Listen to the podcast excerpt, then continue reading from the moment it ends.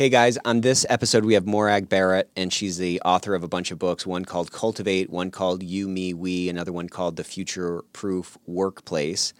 And today we talk about how to show up better at work, how to build those relationships that lead to better outcomes. Really cool conversation. She's super smart, and I think you're really going to enjoy it. And if you would like to support our podcast, the best thing you can do is to share it with other folks. Or go and take literally 5 seconds and give us a 5-star review. That's a great way for us to get the word out for the podcast, get better guests, and continue to bring you good content on an ongoing basis. So hope you enjoy this episode. Take care. Welcome to the Ethics Experts, where we're elevating ethics and compliance and HR to the strategic level it's supposed to be. Hey everybody, welcome to the Ethics Experts. If it's your first time joining us, welcome. And if you are a returning subscriber, hey bestie, hope you're having an amazing day. The world's a better place because you're in it. You see what happens when you subscribe? You get a bonus greeting on every single episode. So that's a no-brainer to subscribe to the Ethics Experts and join us as we change the world by fixing our workplaces. Got a real treat for you today. We have Morag Barrett. She's the CEO of SkyeTeam. How's it going, Morag? It's going great. Thank you, Nick. And I love your tagline that you're passionate about the way business gets done through the power of our personal relationships. You're an author of the book Cultivate and also another book, You, Me, We. Love the cover art for that book. I am a big judge a book by its cover person. So, that looks really cool. So welcome. Well, thank you very much. I'll let you into a secret. I'm going to be redressing, redressing Cultivate so that it can stand even more proudly next to You, Me, We. So there will be bright colors and pops come in with that one too. I love it. Yeah, I mean, the Cultivate one is good as well. So from somebody who is an expert book cover judger, you got two thumbs up on two different books. So well done there. Oh, well, thank you very much indeed. So tell me a little bit about SkyeTeam and tell me about this thing that you focus on, which is personal relationships, the power of those relationships and how that helps get more work done or get better work done. So it's interesting because relationships are probably not the first thing that we think about when we think about success in career, business or life. Yeah. But from the research that we've done at SkyeTeam, we know that the quality and depth of our professional relationships has a direct correlation on our health, happiness and productivity. It's what matters. And we know when they suck because we leave the office at the end of the day and we get home and either the dog or the goldfish or the significant other gets the, you won't believe what happened at work today, what so-and-so said or did. And we're having the conversation with the wrong person. Right. So at SkyeTeam, what we do is we focus on how business gets done, those relationships within the team you might be part of or you're managing, the cross-functional relationships across the organization or industry-wide with our customers in order to reduce that friction. Because when we have relationships that are built on trust, where we have clarity about what we're trying to achieve, information flows quicker, decision quality goes up, and ultimately, we are all better together because results get better. So in your research or just in your experience, do you think that the quality of those relationships are idiosyncratic to the individuals that we're talking about? Or is it really driven, is the strong force, the culture or the environment that they're in? The force. Let the force be with you. So it's interesting that you asked that because it's both, because relationships don't happen in a bubble. Yeah. And in my first book, Cultivate, I introduce what I call the relationship ecosystem. So first of all, why did I write this book? I kept getting asked. People would come to the keynote. They would listen to the leadership programs. They say, this is great. When are you going to write the book? Where can I learn more? So that was the genesis for Cultivate. And I had spent 15 years in finance, lending millions of pounds to all sorts of companies, different stages of their life cycle, all of them going, hey, we're going to get rich. We're going to make branded Yeti mugs, here you go. And the cash flow forecast would have all the numbers and I'd be looking at it. But the difference between those that delivered on their dreams and the ones that failed was whether or not they invested in the quality of their relationships. But of course, when things are going well, it's easy to be a bestie, as you opened this episode. It's easy to be a good colleague. Right. It's when things are going wrong That's the true test. So the relationship ecosystem, I am getting to answer both your questions here, introduces four relationship dynamics that I think we all relate to. There is your ally, best friend at work, person who's got your back, good days and bad days, gives you the kick in the pants when you need it, and the tough love feedback. There's supporters, fair weather friends. Yay, go Nick, you're fab. And then when the going gets tough, crickets, because I'm not going to take personal risk until I know how much risk there is. And even then, it might be too little too late. And then you move around the ecosystem to the dark side. You have rivals, Jekyll and Hyde. When it suits me, I'm all for it. For you, I'm supportive. And when it doesn't, I'm against you. So it's that uncertainty that in the short term might raise your game because you prepare and over-prepare and anticipate, but in the long-term stress, anxiety, and burnout. And then the fourth dynamic is your jerk at work, the adversary. It's continually and consistently tough and you're butting heads. Mm-hmm. And those four dynamics, in answer to your question, happen within the context of the culture of the organization. They happen in the language that I use to describe you when I'm BMWing, bitch moaning and whining at the end of the day to my significant other about what you may or may not have done. And it's also driven by, was this the one-off butting of heads or is it a pattern of behavior? So going back to your question, is it down to the individual or is it down to the organization? The answer is a bit of both. The key, though, is if you want to make a change, it starts with the individual. Yeah. It starts with me. There you go. Yeah, great answer. So you started off by talking about you lending all this money out and, you know, there were some groups that succeeded in it and some mm-hmm. groups that, you know, you said that they achieved their dreams and those that didn't. And the dividing line was sort of the quality of the relationships in the organization. Do you think that, you know, that first group, the ones that achieved it, was there an intentionality about making sure that those relationships were jiving, or did you see often that it just kind of worked because maybe they selected the right people or the right personality types? And the reason I'm asking that is I think a lot of us are in organizations that seem, you know, that are maybe larger. And it's like, well, is this the dynamic in our organization or is it just the dynamic that I'm experiencing on a day-to-day or week-to-week basis? And if it's a dynamic that I don't like how do I actually start to change it? Do you just start local or do I have to kind of cross my fingers and hope that, you know, leadership has this initiative and is sort of starting to sing from this song sheet that the quality of our relationships is going to be the true driver of whether or not we achieve these goals or not? Wonderful questions. And that's where You, Me, We comes in because, yes, I give some of those tips in Cultivate, but You, Me, We, the subtitle is Why We All Need a Friend at Work and How to Show Up as One. So Gallup, for example, has been researching engagement for 20 years. And one of the 12 questions that they ask is question 10, do I have a best friend at work?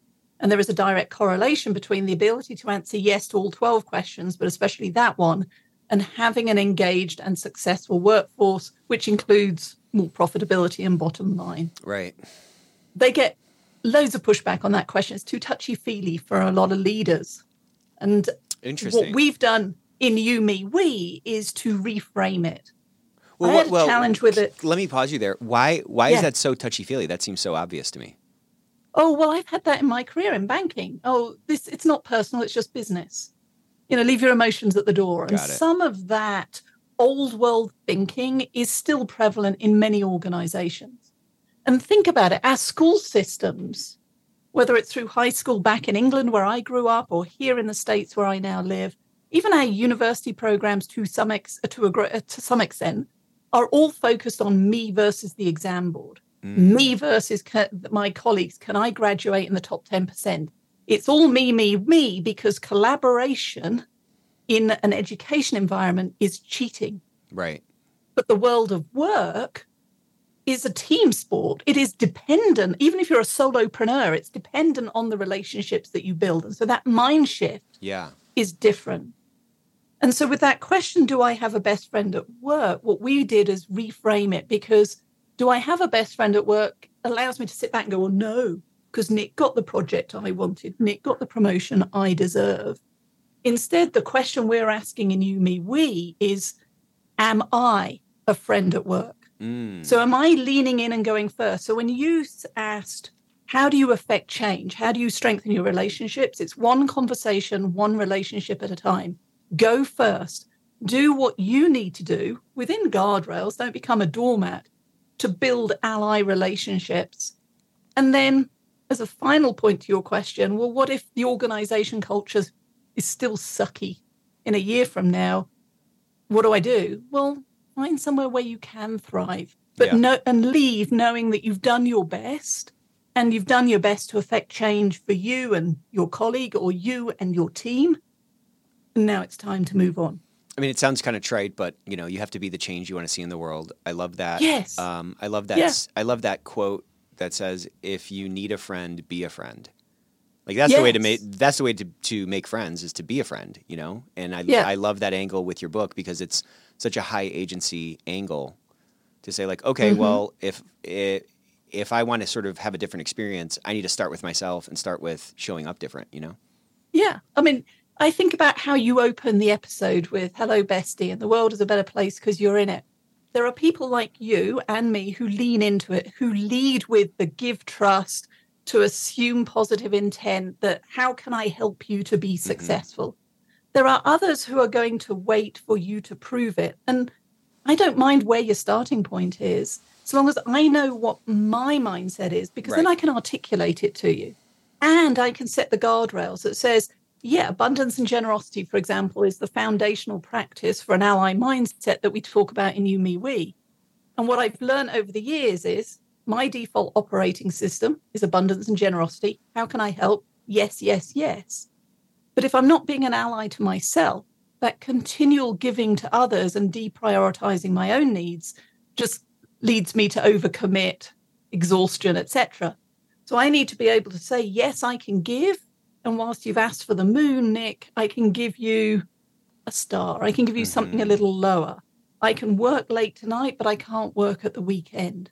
But if we can't articulate the boundaries, that's when, again, relationships get out of sync and it can feel like, well, we're sitting there griping because we're having to do a project that we asked for because we don't feel valued. We don't feel that we are cared for. So what advice do you have for people who kind of struggle with those boundaries and struggle with not turning into a doormat? So that's something that I'm working on right now. Is this book three? I gave an example. This is book three? It may be book three. And it's certainly the content that we're writing that goes deeper into these. So mine was certainly an over-scheduled calendar. And we've been talking about that in the green room beforehand. And okay, it's taken me 50 years to work this out, but one can color code one's Google Calendar. And for a long time this year, I had a sticky note sitting in front of me that had 5 things written on it. Health, 2 client names, a mastermind group I'm part of, and SkyeTeam. And my calendar meetings were color coded to match those items. Okay. It gave me an immediate visual recognition as to whether or not I was doing what I said was important. Because what was happening in the past... Yeah, you could just glance at the calendar and see like, oh, it's all green and there's no health on there or something. Yeah. Yes, exactly. Because my health is orange theory. So that meeting is in orange. And it also gave my team visibility. And I gave them explicit permission to kick my ass as my allies, my best friends at work, if I wasn't remaining balanced and allowing shiny objects to get onto my calendar. So when you talk about setting boundaries, first of all, we need to decide individually what's important to us. Where am I in my life? Have I got young kids at home? I want to make sure I can get to their sporting event.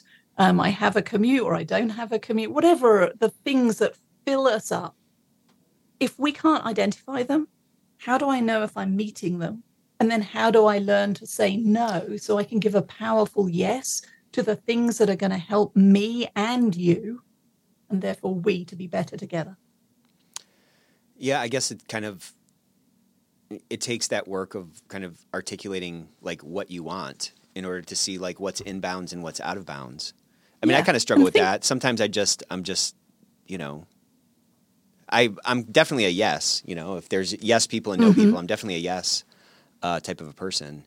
And I find it like sometimes difficult to just to like say no to something, you know? So it's back to a year from now. What would you like to be different about how you are showing up in the world? You said at the beginning, the world is a better place with us in it. All right. So how are you making the world a better place? And how is the world making you a better person? So there's the intersection of all of that. It's not just about helping others. It's helping ourselves to then help others, much like put your mask on first on the airplane emergency things.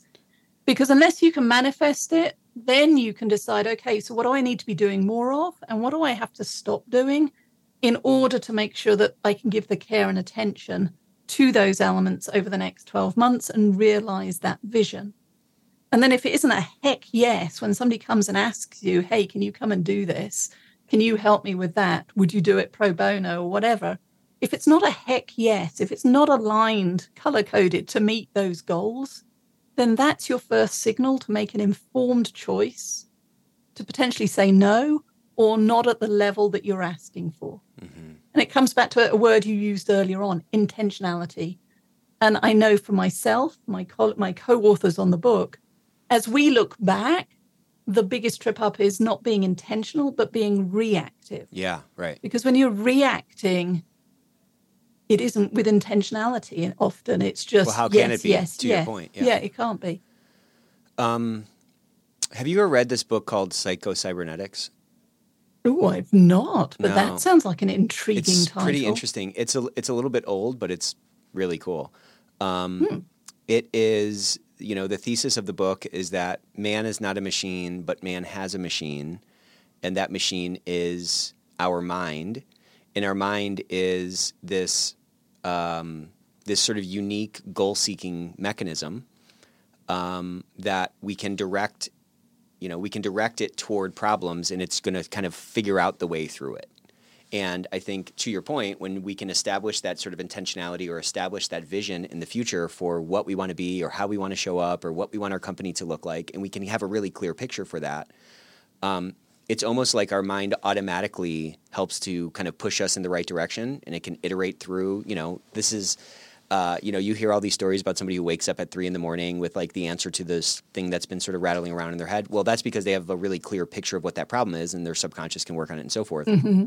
And it's a really powerful, it's a powerful tool, our mind, that many of us don't like utilize till it's to its full potential because we're stuck in that reactionary mode and we're not being as intentional about, you know, the picture that we want to have or like who we want to be or all those kinds of things.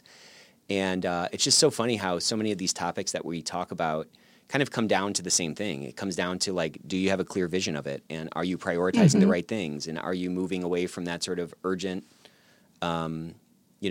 important box, which is where all the reactionary efforts go, and moving into that, you know, non-urgent, important box where you can really create those leverage points.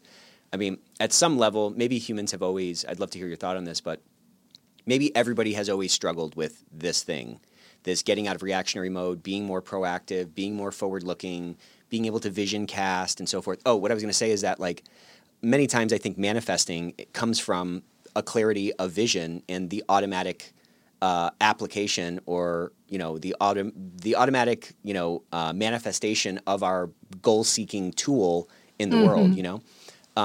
But do you think everybody has always kind of struggled with this? And or do you think it's harder now because of, like, how much, like, reactionary potential there is? Like, there's just, like, and I'm saying, like, I have 100 freaking notifications a day on my phone. Those are all potential things I could react to. You know what I mean? Yes. And I have fallen into that trap of the inbox, read, action, delete. But now that means that I am prioritizing my day based on whichever email has come in next versus a deliberate, intentional, what needs to get done today. And I do think, because my third book, which is not up here, The Future-Proof Workplace, we looked at the legacy behaviors that we are still and mindsets that we're still carrying forward from the Industrial Revolution, where you were going from an uneducated workforce that was mainly arable-based into factories and very structured discipline. What is that word, arable? Arable, farming. Farming, okay. So people moving from the villages into the towns. Yep. And that mindset of command and control and hustle mindset is has continued into the modern day, but now we're more in a knowledge workforce. And so that's the purpose of the Future-Proof Workplace. And that book and our research was around how we need to shift some of the expectations. And the pandemic accelerated it. Totally. A classic example of work happens in an office and it happens between 9 to 5 if you're lucky. The other thing that needs to shift for us, and your book title there of Psycho-Cybernetics, which I wrote down on a sticky note here, made me think about it, is you're right, with all the technology at our fingertips, we've got Slack and text and email and all of these stimuli, and we've got the endless Google, Zoom, Hangout, Meet meetings. All of that technology gives us the illusion of connection. It brings us closer to people a long way away, but it actually creates division by the people who are closest to us, whether it's sitting on the sofa close to us or those essential relationships that have an immediate impact on my ability to be successful. And so in You, Me, we provide a 3-step process for breaking that habit, the hamster wheel hustle habit. And it's as easy as look up, show up, step up. Look up is what you've been talking about. Survey the landscape. What's important to me now? What's going to be important to me in a year? How am I feeling in my own presence? How are others feeling in my presence? Because if there's a gap, right, you're going to feel it or you're going to know it. So look up, survey the landscape, and make a decision. What do I want it to be? How do I want to feel? Show up then is that intentionality piece. Okay, manifesting is not enough. You can't just look up and wish it were so. I wish it would be lovely if you could, but manifesting is only the first step. I want to be this. I want to be published in HBR. I want to be a successful podcast host like Nick. Excellent. Show up is intentionality. What's the kit I need to get? How can I learn? Where can I get that advice? What's the guidance? What are the next steps? And then step up is follow through and do it. Did I do my best to consistently unlearn and relearn the new habits? Another classic example, we all know we want to be fitter and fit into the new jacket. What do I need to do? Go to the gym. We go for 3 times and then we stop. Well, that is never going to get you to the consistency needed to deliver the results that you aspire to. So look up, show up, step up, manifest it, make a choice as to how it fits for you. For example, getting up, oh, look at that, balloons. 3:00 a.m. getting up is not going to happen for me. I don't care how many articles say the best CEOs get up at 3:00. BS, I don't.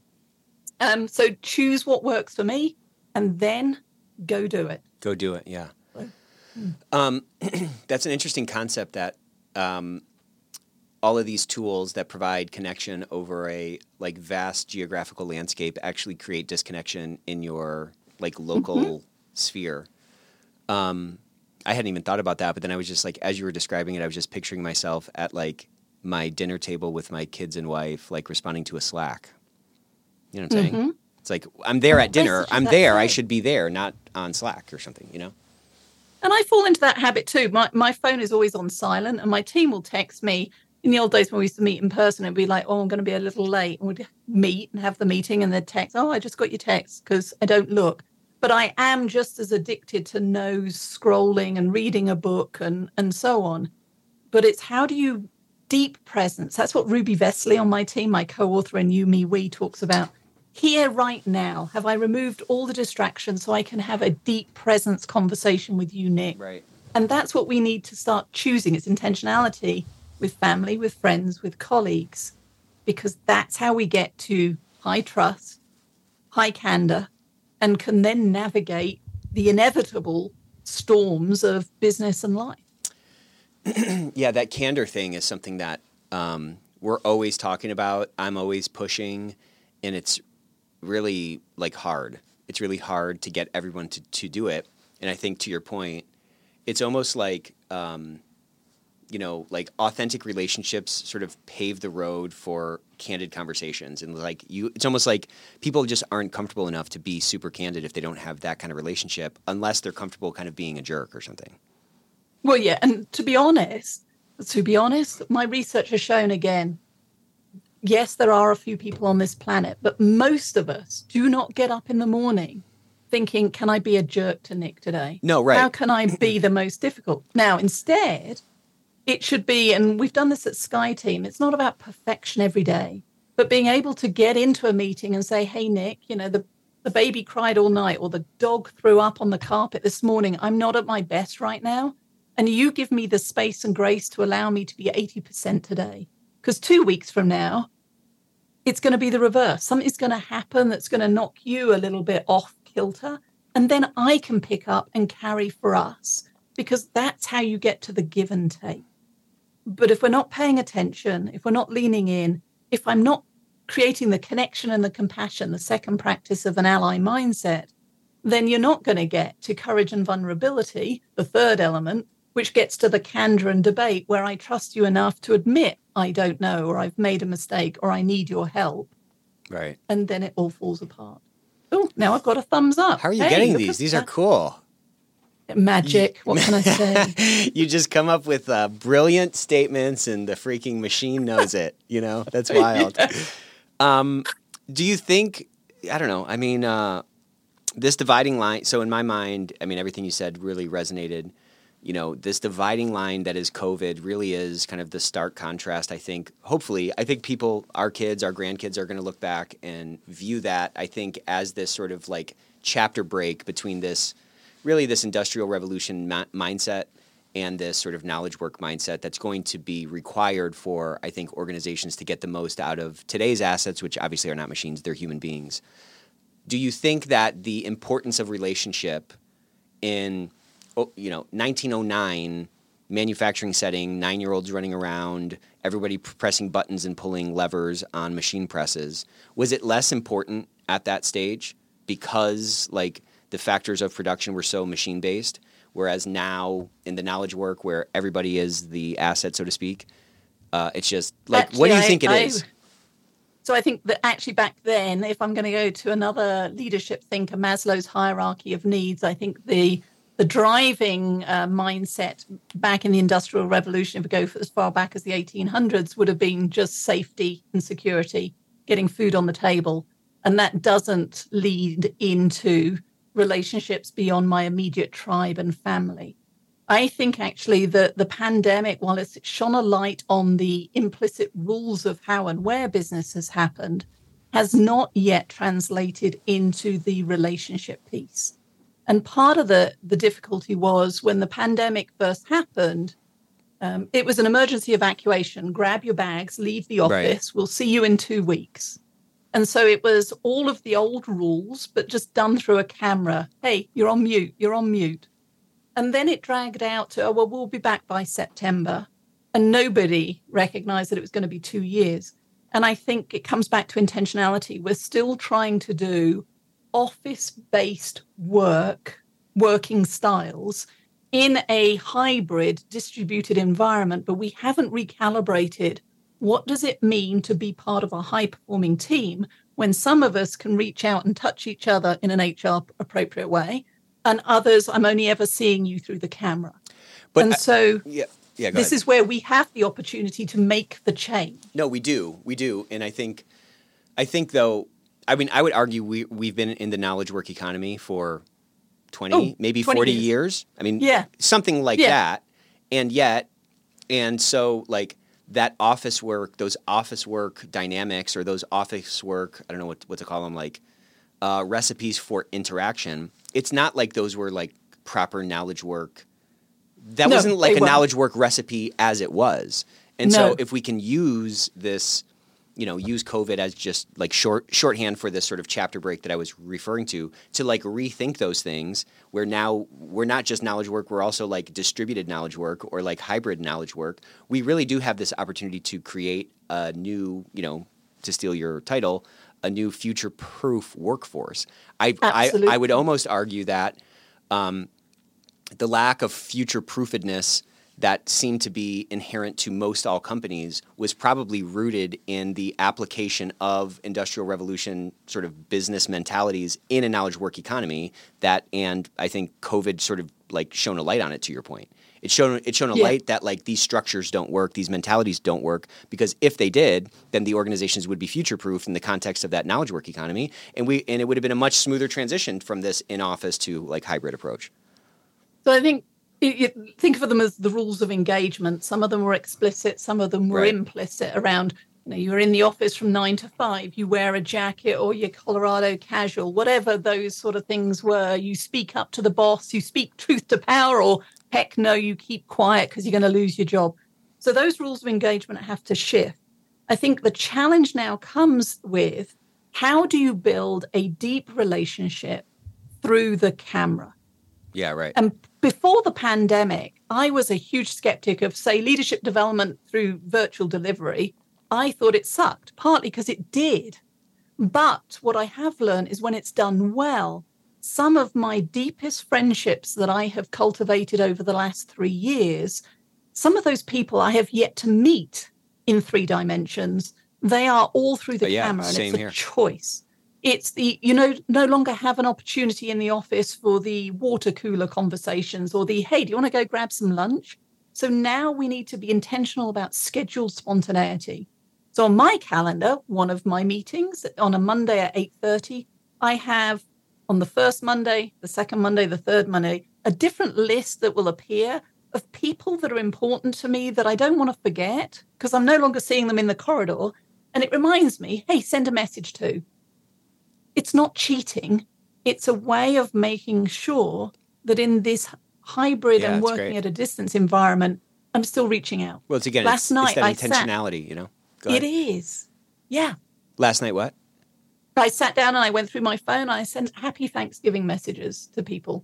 And of course, depending on when that came, I hope you all had a great Thanksgiving, or you're going to. But it generated so many replies of, oh my goodness, you've just made my day. I had one person who said, your message just arrived at the perfect time. I've had a rough day. Wow. And so I was able to say, wow, well, remember, rough days suck. You do not.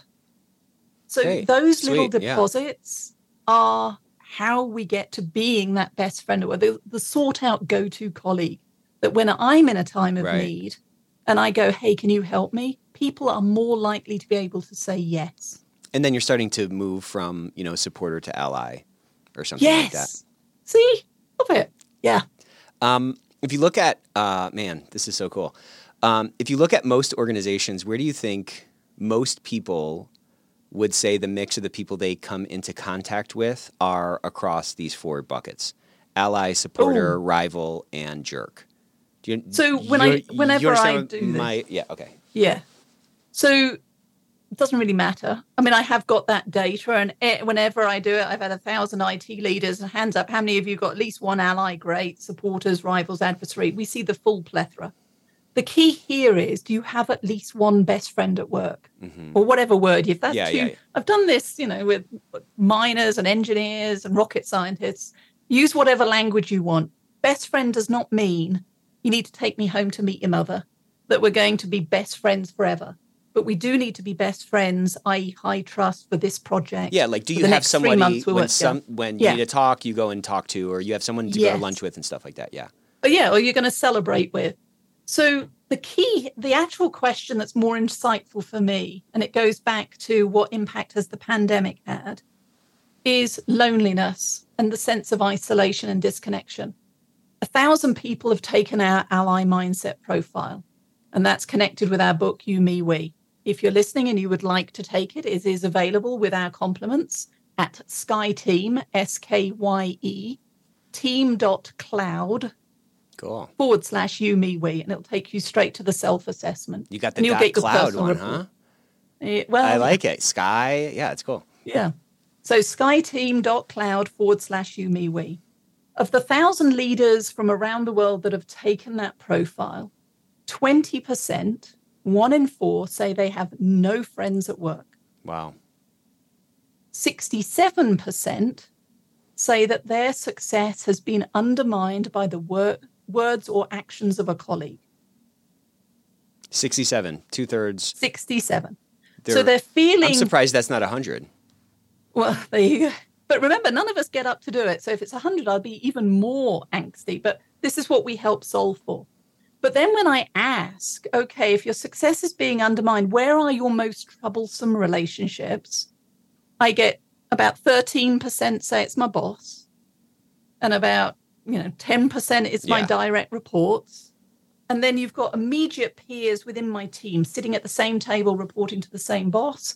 And then it's peers elsewhere in the organization and occasionally customers. Is that about half and half? Yeah. And it's our horizontal relationships that give the perception through words and actions that they're trying to undermine me. But often it's just misaligned goals. We've never talked about what a timely response to my Slack message is. Yeah, it's expectations. We've not reset the rules of engagement.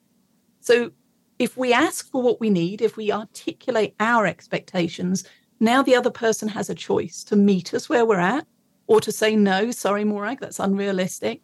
But then I can choose. Is this still where I want to play? Well, there's at least clarity then. There's at least clarity on expectations. And that's where so much conflict comes from, I think. It does. Because without that clarity, we write stories. We assume others are out to get us. And they're all negative stories. Yeah. Yes. We've been there. Yeah. That's a big one, that friend at work, or that, which is kind of the opposite of the loneliness that leads to the disconnection and the disengagement and all of that. Is this serious, Nick? The World Health Organization this week announced that they have set up an international commission on social connection, because loneliness is not just endemic within the workplace. It is endemic globally, socially. And so my focus is, if we can start turning that tide in the location where we spend the majority of our working hours, if I can influence just one relationship at work and make it stronger, then it has ripple effects into my family life, into my social life. Totally, because it's one life. So I'm on a mission. Yeah, on a mission to transform our professional relationships one conversation at a time. Because the externalities from fixing that, obviously extend beyond everything. Yeah. Isn't it kind of interesting though? Like, that law of thermodynamics or something where it's like every action has an equal and opposite reaction. It's almost like every threat has an equal and opposite opportunity. And like every technological advancement has like an equal and opposite, like negative externality that comes from it. Right. Like it's amazing to think that on average people are more lonely today than they were 100 years ago. That's wild at some level, because we're so connected and it's so easy. And there's this going back to what you said, there's almost like this illusion of connectivity, but the connectivity is almost like synthetic or something. It's like not. It's transactional. So that's a great way to put it. We talk about 4 questions that underpin every relationship. Even this one, our first date together here. There's firstly, can I count on you? So you'll get into the green room with all of your guests and you'll think, can I count on you to make this podcast conversation interesting and fun? Or, whatever the table stakes are. Can I depend on you to go the extra mile? Now I've got more balloons. I have got to work out. That means you got something really smart coming. So I'm really looking forward to this. Question 1, count on you. Can I just at least have an articulate conversation? Question 2, can I make it fun, engaging, and leave your audience wanting more? Those are transactional. That's where the banking, career, business relationship started and stopped. You do your stuff, I do mine, and we'll be fine. But fine in the rate of change we're living right now isn't serving anybody. So question 3 is then, do I care about you? And not in a group hug, trustful way. Do I care about you in that I know your story? I know you have family. I know you use Slack. I don't know, but it's your journey. I know you beyond just your job title today. Right. And then question 4 is, do I trust you? And they're all connected. But if you don't get to 4 yeses, you're going to struggle to get to a true ally relationship where you have your back and you know who you can call in the middle of the night for help and they're going to be there for you. And these are kind of progressive, right? Yeah. Yes. I mean, not in necessarily, I call them 1, 2, 3, 4, but you can enter them in any order. But it's the care about you and trust you, the interpersonal relationship questions that are truly transformational, whereas the first 2 are just give and take, transactional. So where do you think, like, you would say the biggest gaps that lead to the root of the loneliness at work is on this relational piece? Don't think that you care about me. Think about, in the last 7 days, for those who are listening, has anybody called to check in on how you're doing? Or are the first words out of the mouth, what are you doing? Where's the spreadsheet? Where's the project? And that's the difference, because as humans, we want to know, A, that we are being set up for success and competent and doing a good job. We want to know that our opinions matter, that people are listening and care about what we're doing. Mm-hmm. And we want to feel like we belong. And that's how you do it. And if we're only ever focusing on the work versus the human that's helping contribute to the work, you know, what are you doing at the weekend? How are the kids? You know, did you enjoy your Thanksgiving? How do you celebrate the holidays? Then how on earth are we going to find where we're the same, but also where the differences are, where the misunderstandings might happen that we need to then anticipate and bridge? So is the workplace thing, is fixing the workplace thing, do you think, a function of like the lack of sort of belonging in other areas of our lives? Like, I don't know how to ask this, but like, let's assume, just for sake of this, that loneliness is a proxy for happiness. And let's also assume, and just correct me if I'm wrong at any point around here. So if loneliness is a proxy for happiness, and today people in general are more lonely than they've ever been, then for sake of this like thought experiment or this thing I'm thinking about, like go back to Industrial Revolution where workplaces were broken and, you know, everyone, you know, people were pushing buttons and pulling levers. And yet people were less lonely, i.e. like more happy. Where did that happiness come from? Was it because they had these other things they were a part of that they got that belonging from, and then it just kind of didn't matter that they didn't feel that belonging at work? Or did it not matter that they weren't feeling that belonging at work because the nature of their job was so, you know, quote unquote impersonal, they're pulling a lever or pushing a button? I get I'm like dumbing all this down, but is it that now people are so disconnected and they don't have these church groups or, you know, friend groups or like, you know, everybody just seems so much more disconnected in spite of this sort of transactional connectivity we have? Does that then mean that like the loneliness, like does that in your mind mean that it like the onus is on workplaces to provide that belonging to kind of counterbalance this sort of general lack of belonging that people feel? Or do you feel like it's really just like an opportunity for organizations to fix this thing because it's just kind of the nature of what today's reality is? So I think I'm picking up on the word the organization, because an organization is ephemeral. It's a non-entity. It's a word. An organization is only as good as the people within it. And if you expect the they to fix the need for the you, then we are all going to be waiting a long time. And I've tried that, you know, the whole psychic bit, the subtle hint bit, the passive-aggressive bit. Sometimes, at some point, I just have to own it. Yeah. So when it comes to happiness, here are the challenges I experience, and there are plenty of other experts who write on this topic and have researched it, is you pick up your phone and we are all bombarded, especially now, with all the things we need to be doing for Christmas. And you go into Costco and it's filled to the gills with stuff. And that consumerism mindset isn't helping. It just makes us feel like I can't afford it, or I don't need it, or I haven't got enough. You know, when is enough enough? And so only you can decide as an individual, and your definition of enough is going to be different to mine. But it starts with you and you choosing, well, what fills my energy, my happiness bucket, my spiritual bucket, my competence bucket, whichever one it is, and what drains it? And then making a choice to either look away from the continual ads, to turn off the notifications, to choose not to be sucked into, I need a new outfit every 2 weeks. No. Right. What about the here and now? It goes back to what Ruby says, the deep presence of how can I be engaged and happy in this moment? Yeah, I mean, I guess that's kind of the answer. I mean, as I asked the question, you kind of hit it, you know, it's the organization it's a tax entity, but it's not a thing. It's a bunch of people that just show up every day.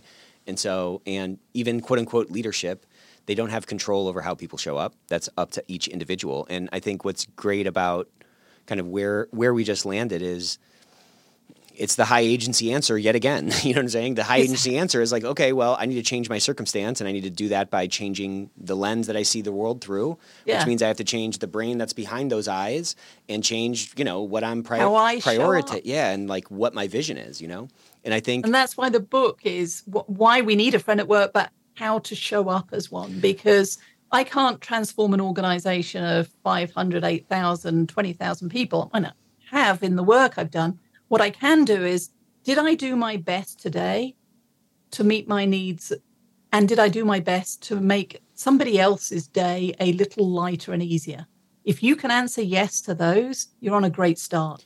And once you've done it with one person, it's, did I do my best for the team?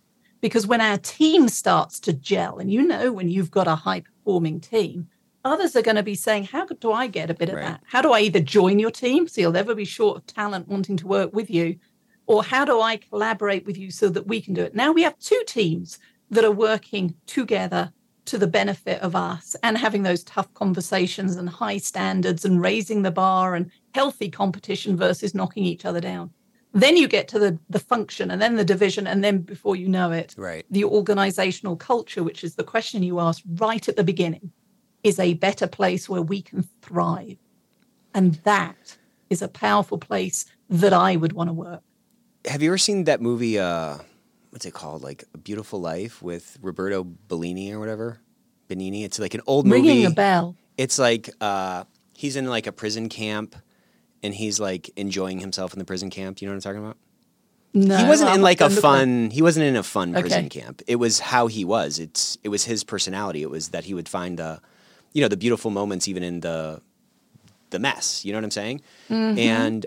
And yeah, I mean, the culture really is the combination of all those people. And, you know, it's just funny that in some, you know, some people will sort of blame the culture that they're a part of as the reason for all the ills in their life. And some people will not. They'll look at themselves as kind of that driving force, you know? And it's just like a really powerful frame. And it makes it a lot more digestible, and it makes it a lot more kind of actionable. To say like, okay, well, I just have to start with myself, and I can be if I want a friend, I can be a friend. And if I can have some intentionality and that can help support the borders that I draw or the boundaries that I end up drawing around my life, then I can show up more consistently and not get sort of overloaded by the bombardment of constant, you know, being pulled in 30 different directions, you know? Yeah. Well, this was really fun. I wish this was longer, but, really love this conversation. Check out Morag's books, Cultivate, You, Me, We, and The Future-Proof Workplace. Is it Workplace or Workforce? Yes. Yeah, that one's a bit of a tongue twister, that one, The Future-Proof Workplace. Yeah, well, I love it. And then also check out her organization, Sky Team. She can come and help out, you know, whether that's with speaking engagements or consulting engagements, to really help you take advantage of what we've been talking about for the last hour and start showing that in your team. Thank you so much, Morag. It's been a pleasure, Nick. Thank you. Absolutely. Take care. See you next time.